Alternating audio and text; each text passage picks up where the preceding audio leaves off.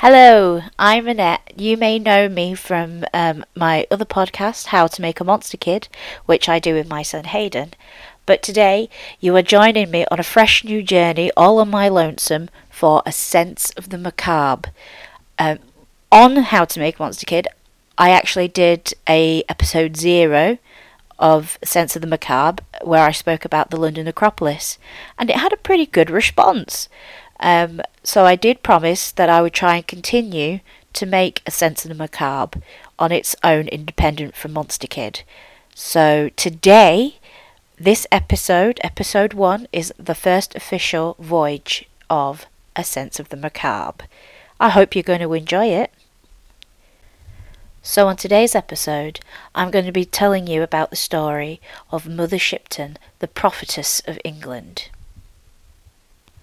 To begin, let's go back to the year 1488, the city of Knaresborough. It was a storm like no other. Lightning lit up the night sky. The rolling thunder seemed never ending. Great gales of wind howled throughout the outskirts of Dropping Well in Knaresborough.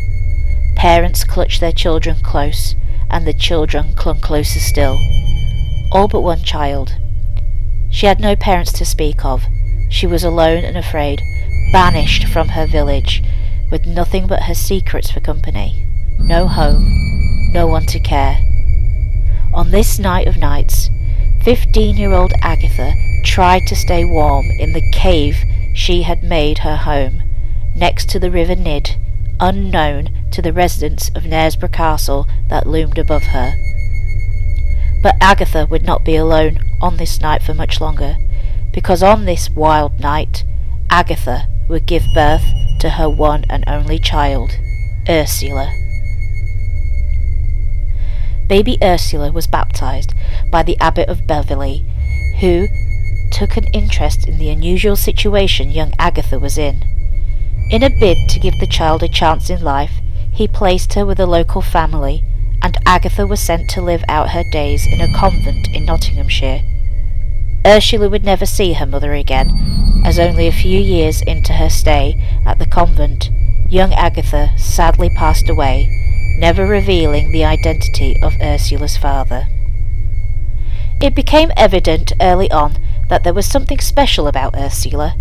She was fiercely intelligent, incredibly bright, and intuitive. But, unfortunately, Ursula would not get to stay in education for very long. You see, little Ursula didn't look like the other children. She had a large crooked nose, her legs twisted and her back bent. She had to use a stick to support her in walking. This made her a target for bullying from the other children. They would call her a witch and would accuse her of using witchcraft on them. For instance, they would accuse her of being the reason why they would trip over simply nothing at all, or that she would send spirits to tug on their hair when no one else was around. In time, Ursula, having had enough of the mistreatment of others, whispers, looks, and stares in the village, she decided the best place for her was to return to the cave where she was born, to live in peace in the beauty of the surrounding woods, where she studied the forest, the flowers and herbs, and would make home remedies and potions with them. When she was twenty-four years old, Ursula met Tobias Shipton. He was a young carpenter originally from York. The two quickly became close, much to the abhorrence of the locals.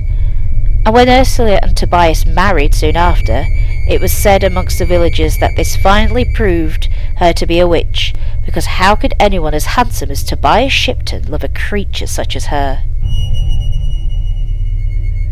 Ursula and Tobias remained in the woods, and the cave became a happy home for the pair of them for two whole years. Unfortunately, at the end of those two years, Tobias sadly passed away, and they had not managed to have any children. Ursula kept Tobias's name and would never remarry, and in a time when the average life expectancy was 35 for a person, Ursula, later nicknamed Mother Shipton due to her incredible age, passed away at the grand age of 73 in 1561. There's no record of where she was finally laid to rest. Here you would think the story would end. And a pretty boring one for a first episode, I agree. There's more to it than that. You see, there was another side of Mother Shipton's life that I haven't shared with you yet. You see, Mother Shipton was also England's most famous prophetess. She made a living by not only selling her remedies, but by telling people their future, and would warn them of what was to come. Over time, word spread as far as the royal court in London of the prophetess of Knaresborough. The king even sent out messengers to find out some of her prophecies. And, as is always the way of things like this, as well as admirers, you have your doubters.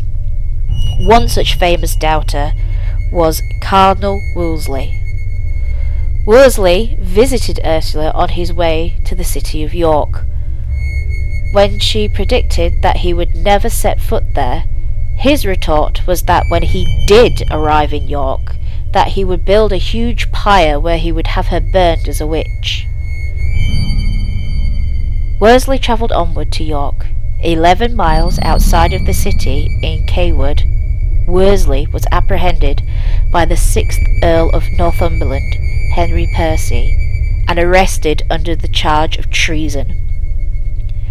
Wolsey was to be taken back to London for the trial, and on the way back he fell deathly ill and passed away before reaching the city. And, as predicted, he never did set foot in York. It is said that Mother Shipton also predicted events such as the Black Death, the Great Fire of London, the American Civil War, the French Revolution, also things like airplanes and cars, amongst many other things including the end of the world. Mother Shipton's prediction for the end of the world reads as such The world shall end when the high bridge is thrice fallen. The high bridge in Knaresborough has fallen twice in history. All that remains of Mother Shipton, besides her prophecies, is the cave where she once dwelled, and the petrifying well across from it, which has now stood as England's oldest tourist attraction, and I highly recommend a visit if you ever get the chance. It's a very magical, peaceful place, and that was the story of Mother Shipton, the prophetess of England.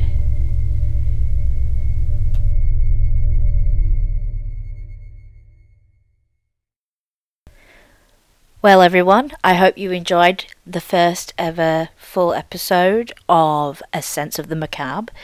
If you did, please feel free to follow us on uh, Twitter and Instagram at Sense Macabre Pod, where I generally share pictures and things that I've collected during my research for the episodes. Uh, you know, they're quite interesting to look at now and again. Um, if you have any suggestions of things I might cover in episodes in the future, f- please feel free to contact me. This is your podcast too. Why tell you things you're not interested in when I can be? Um, I have a few episodes coming up in the future, um, possibly covering subjects such as Pendle Hill, Whitby, the South Bridge Vaults in Edinburgh, Bedlam. Just a few ideas I'm tossing around. Um, if you're interested in any of those, please go ahead and let me know. Um, I'd love to hear from you all. I've had a lot of fun doing this. Uh, it's a bit weird, first time on my own without my boy, but it's good. I like it. It's good. Um, also, if you'd like to follow my own Twitter, you can find me at Idle Cannibal. Um, I'm part of the Monster Kid podcast community, which includes a whole heap of awesome podcasts that you can listen to for a variety of movie such subjects. Um, check them out. Have a look on Twitter. They're a great bunch of guys and girls. And I think I'm going to leave it at that. Okay. I can't wait to hear from you all. Hope you enjoyed the episode. And I'm signing out.